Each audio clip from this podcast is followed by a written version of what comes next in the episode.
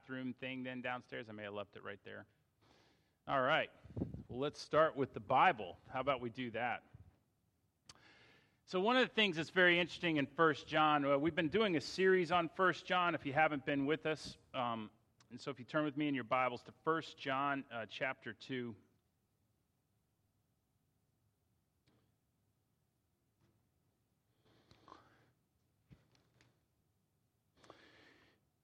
It says this, and Mark, Mike preached on this last week. He is the propitiation for our sins, and not for ours only, but also for the sins of the whole world.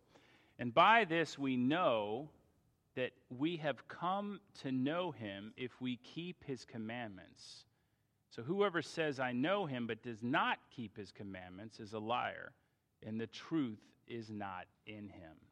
A fascinating passage, I think uh, when I was looking at this and praying on it this week, how to preach it, how to think it, and, and I've been talking to the congregation over the last, uh, the last month since Easter uh, when I came to think about First John. Uh, the longer I've been a pastor, the more I've been thinking about this um, passage, the more I've been wrestling with this passage. It's been very interesting to me um, to ponder it, to think about it. Uh, this book is a fascinating book. Still haven't found it? It's not down in the room, it's not down in the bathroom, and it's not in the. I practiced my sermon this morning. so. Oh, it's around here.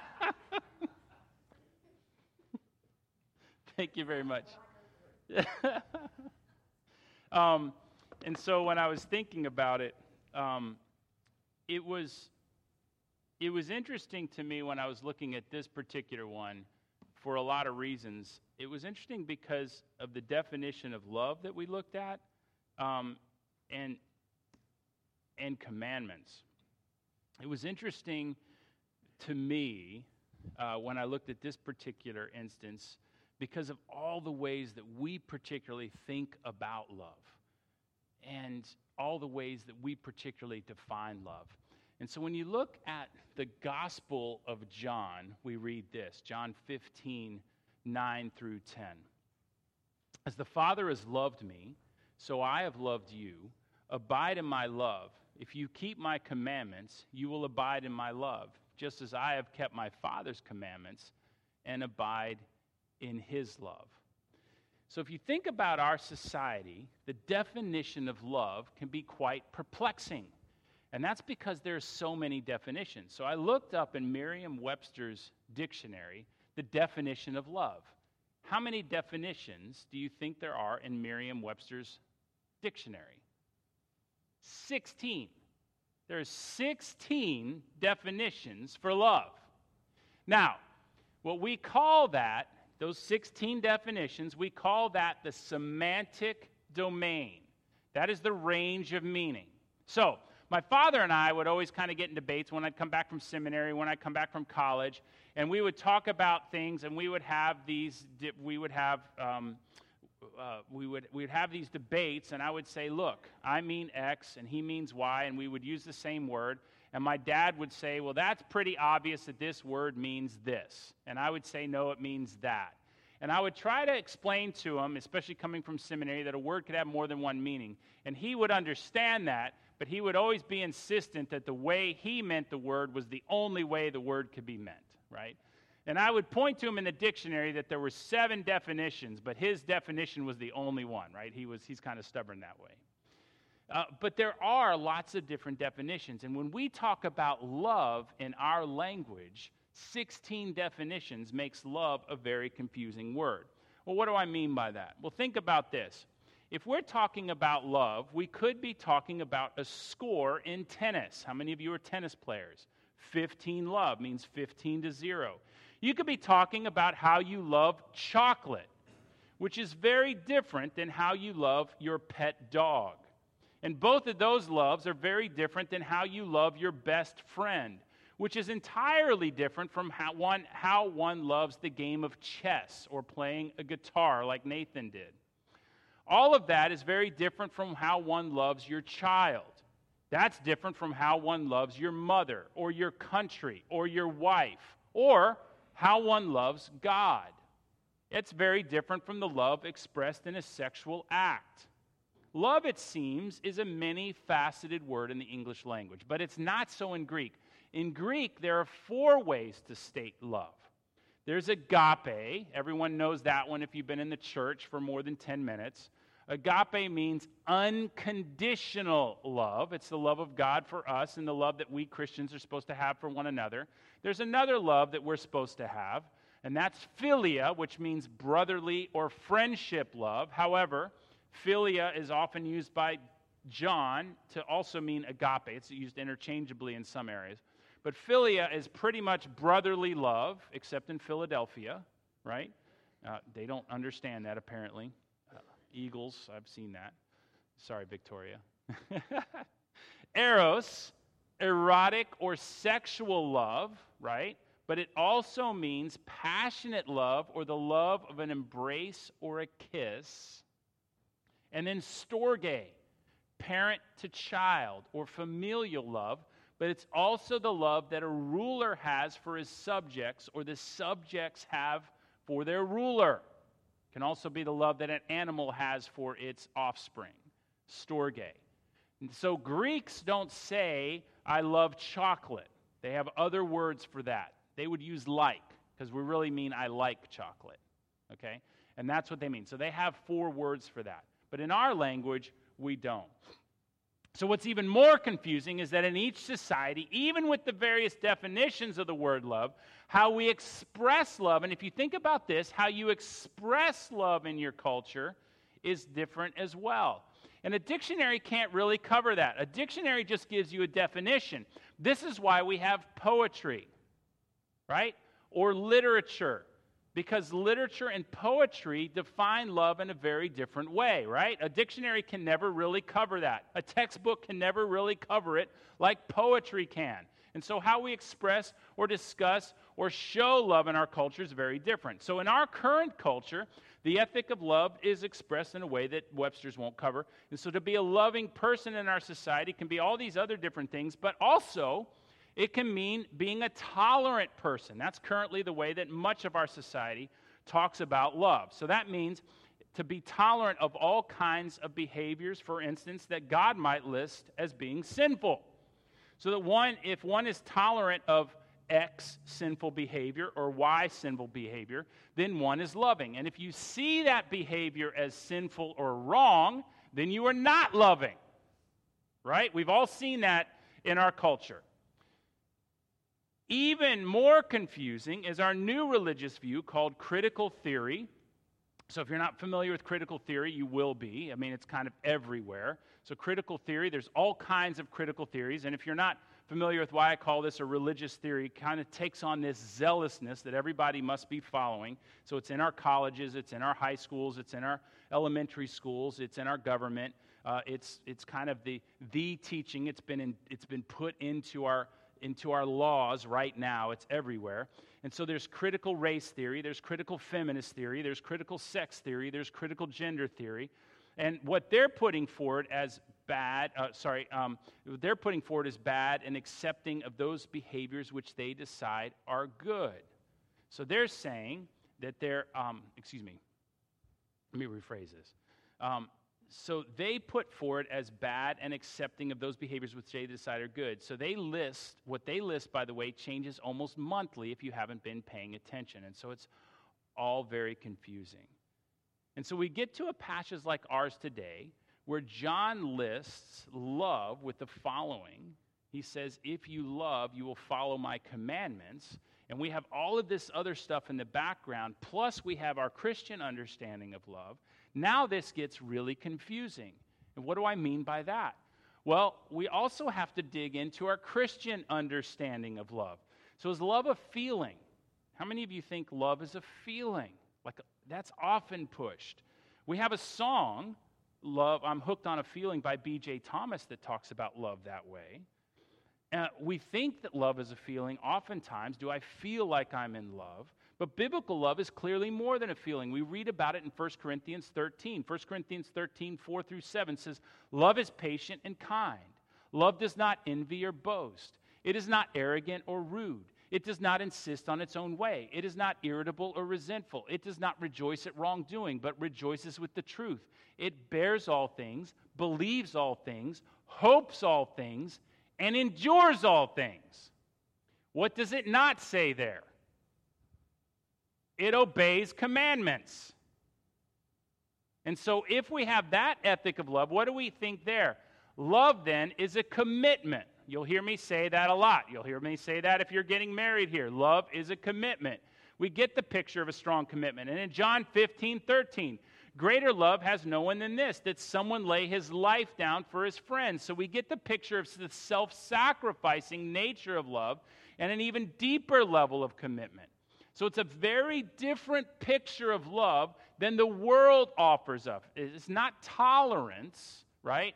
It's not a definition brought to us by critical theory. It's not a definition that many people bring us. The world's version of love is often self gratifying and wildly selfish. It's affirming of both good and evil in the world's definition of love. It will affirm evil is good and good is evil, and it'll even celebrate that fact. In short, the world's version of love will always be manipulated to, by sin to one degree or another. Why? Because we're all sinners. We all have sin within us. And so anything we do is going to be tainted by sin to one degree or another. We can expect that. And so people without God who don't follow God will be even more manipulated by sin. We can understand that. And so their definition of love, of course, will be tainted by that. Now, in some places and times, it's going to be less sinful than others. And we have to understand that. There are good people out there, right? We understand that. We're all created in the image of God. And so we must understand that some people are going to be less sinful on the outside or, eh, than others. Just like some people are going to give themselves completely over to sin and they're going to be more wicked. Some cultures are going to give themselves more over to sin and they're going to be more wicked than other cultures, right? We've seen that around the world. Some people are going to sin more externally, uh, and we're going to see that. Some people are going to look good on the outside, and their sins are going to be more internal. But here in 1 John 2, John remembers Jesus' teachings in which he recorded in his gospel love, and he gives us a very different picture of love. And that's what he's building on. He's building on the Johannine, he's building on Jesus' teaching of love that he recorded in John. And that's what he's talking about right here. The love and knowledge of Jesus is wrapped up with obedience of his commandments. That's what he's speaking about. So, obedience to God, and that's what he's saying here, is both a sign of the true knowledge of God and the true love of God. How does that work? Well, the love which Jesus speaks of in our gospel passage, and that's what he says, the love in this passage is agape. That's the word he uses. So let me, let me reread this to you again. John 15, 9 through 10. As the Father has agape me, so I have agape you. Abide in my agape. If you keep my uh, commandments, you will abide in my agape, just as I have kept my uh, Father's commandments and abide in his agape. Kind of changes that passage, doesn't it? That's his unconditional love. Abiding and dwelling. So, abiding means to dwell. He's dwelling in the agape there. So, this is a new component of love with which you may be familiar. In God's economy, love is more than a feeling, it's a commitment unto death. And, and love means to obey God. It's both. Now, this doesn't mean that love is only obedience. What it means is that if you love God, you will obey him, and if you don't obey him, you don't love him. And understand what we're speaking about here. John isn't saying that if you disobey God here and there, you're not a Christian. He's not saying that. We all are going to disobey, we're all going to sin. That's not what he's saying. What he's saying is, is if you practice a life of disobedience, if you live a, a life of active disobedience to God, you don't know him. He's giving us a test. That's what he's telling us. If you le- le- live, excuse me, in active rebellion, you don't know him. You are not a believer. And he's giving us a test for that. It's an important test. He's telling other people, how do we know if someone's a believer? So if I'm living in open and active sin, or I'm living in an active sin, I know these particular sin areas are against God, but I'm not going to do it. So, for instance, bitterness is a, is a big one. I'm going to live in unrepentant bitterness. I hate whoever. Barry has wronged me, and I can't forgive him, and I am going to hate him, and I've decided I'm going to hate him for whatever. That's an act of sin. I'm commanded to repent. I'm commanded to forgive, or the Lord will not forgive me. But if I'm going to keep on dwelling in that, that's a good sign that I'm not a believer, that I don't have Christ in my heart. If I'm going to live um, as an active drug addict, I might struggle with it, that's one thing. But if I'm going to commit to it, that's another thing. You see what he's saying? One is committing. If I'm going to commit to materialism, right? I'm going to commit to living for money. That's one thing. If I'm going to struggle with it, that's another thing. Okay? And that's what he's talking about here.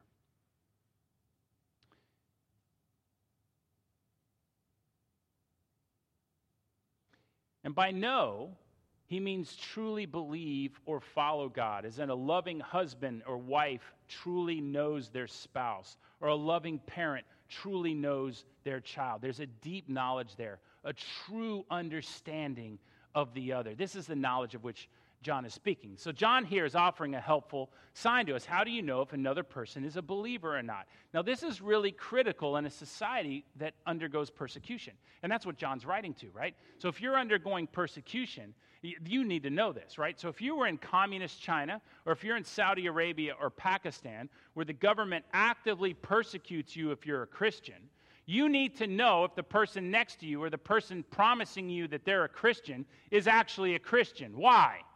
Because if they're a government agent faking that they're a Christian, and you trust them and tell them you're a Christian, then they can turn you into the government and you can go to jail. You can get executed. Something bad can happen to you. And that happens. In China right now, Christians are in jail. In Saudi Arabia right now, Christians go to jail. In Iran, Christians go to jail. It happens around the world now. Well, it definitely happened in John's day. So, how do you know? In our culture, we want to know in our churches if a person's a Christian or they're just coming to church and they don't know that they're not a Christian or they're pretending they're, a Christian because we don't want to put them in leadership, right? We need we have these tests. So when we're testing for you to be a pastor or we're testing for you to be in leadership, we ask these things. We check these things. We follow through with these things. We want to know if you're a believer. Now, there's a there's a level where we can't always know. Like I can't truly know, but there are these outward signs that John is giving us, and that's what he's saying. Look, I want to look for these signs in you to know if you're a believer or not. I can't for sure know, but I can certainly look at these signs and tell if you're actively walking. And that's what John is saying here. How do you know? But these are also signs for us to look in our lives. Am I living for Jesus or not? And you can ask yourself these questions. Are you following his commandments? Are you living for his commandments? Not as in a checklist. And this is kind of confusing to people because I've told you, and, and we've told you before, that following uh, that Christianity is not a checklist, right?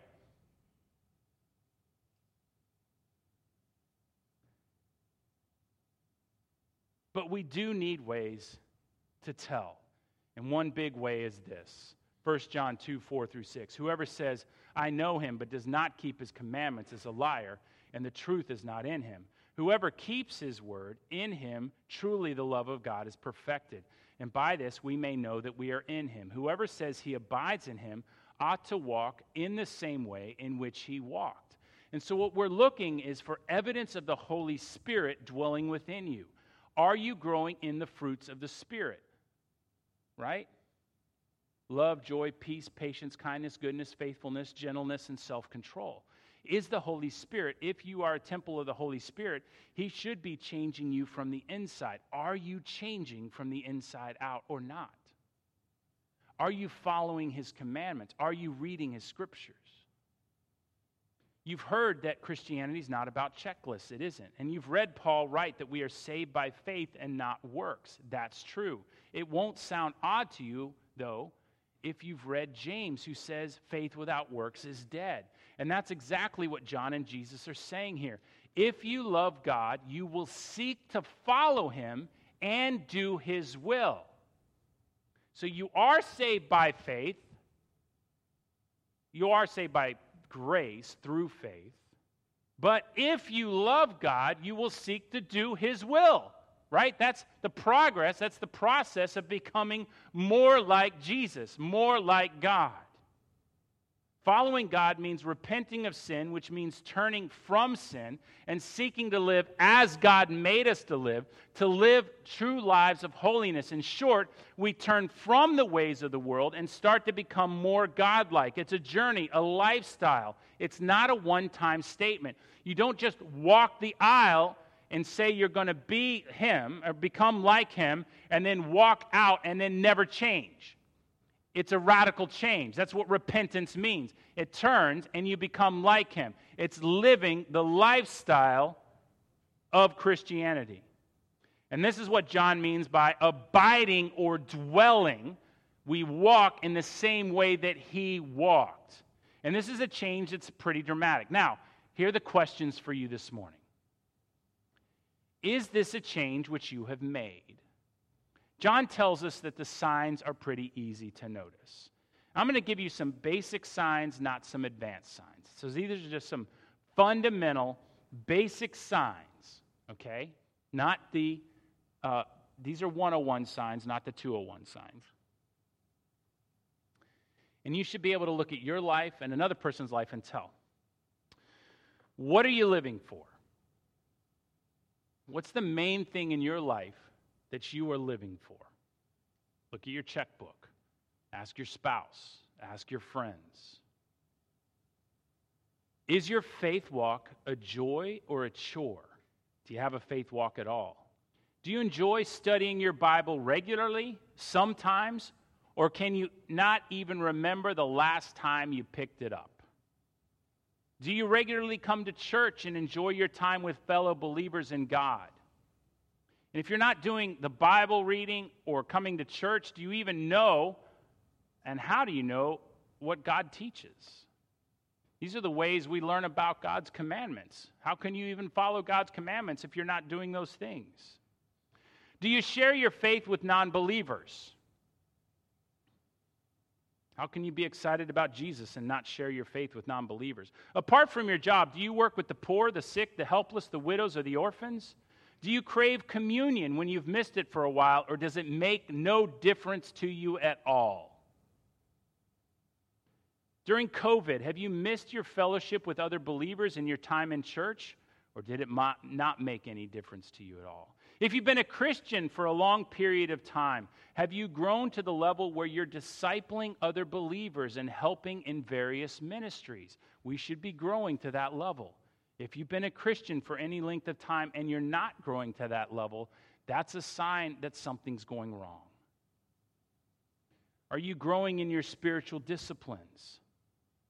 Or do you not have any idea what I'm talking about when I say spiritual disciplines? Are you growing in the fruits of the Spirit? Love, joy, peace, patience, kindness, goodness, faithfulness, gentleness, and self control. That should be an ongoing process from where you started. That should be a continual, ongoing process. Is your family growing in these areas? All these are signs of obedience and growth of a believer. And if you're answering yes to them, you're in good shape. But if you are around a person who isn't really practicing these things and showing growth in these areas, the chances are pretty high they're not a believer. They're simply a cultural Christian or a pretender. And by the way, if you aren't answering yes to most of these things, time to take a spiritual inventory. And if you realize, and people do this all the time, I've been in churches everywhere. People have been coming to church and they realize, man, I've been coming to church, but I don't really have a faith. I haven't really taken that step. So if you're watching at home this morning or you're here this morning and you realize I haven't taken that leap, maybe I've been coming to church my whole life and I haven't taken that leap, or maybe I'm new to this thing. It's a simple thing to take that leap. It's simply asking forgiveness of the Lord, turning to Him and repenting, which means turning around and giving your life to Him. It's a simple prayer. We'll pray that this morning. Uh, but if you want to pray that uh, with the prayer team in the back, they're willing to pray that with you. You can come to me after the service and pray that, and we will pray that this morning right now. So let's all close our eyes and pray. I'll pray two prayers with y'all. Um, so if you find yourself this morning and you uh, realize that you've just drifted, uh, which is easy to do, let's pray a prayer of coming back. And then I'll pray a prayer if you realize you're not a believer and you want to give your lives to Christ. So, and you can pray with me uh, silently um, or out loud at home or however you want to do. But uh, the first one will be for us. So, Lord Jesus, you just repeat after me. I realize that I have fallen away. I am sorry for that. Now I want to return to you. I love you. I want you to be Lord of my life. I repent of whatever it is, and you can name that that has caused me to fall away.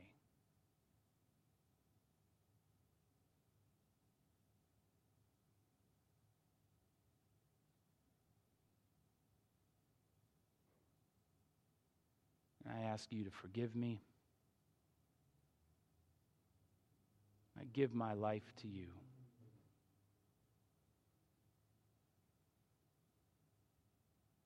Lord, I want to live for you. And I recommit my life to you from this point forward. In Jesus' name, amen. And if you've realized you haven't, or you're not a believer, and this morning you do want to come to Him, and pray this prayer with me.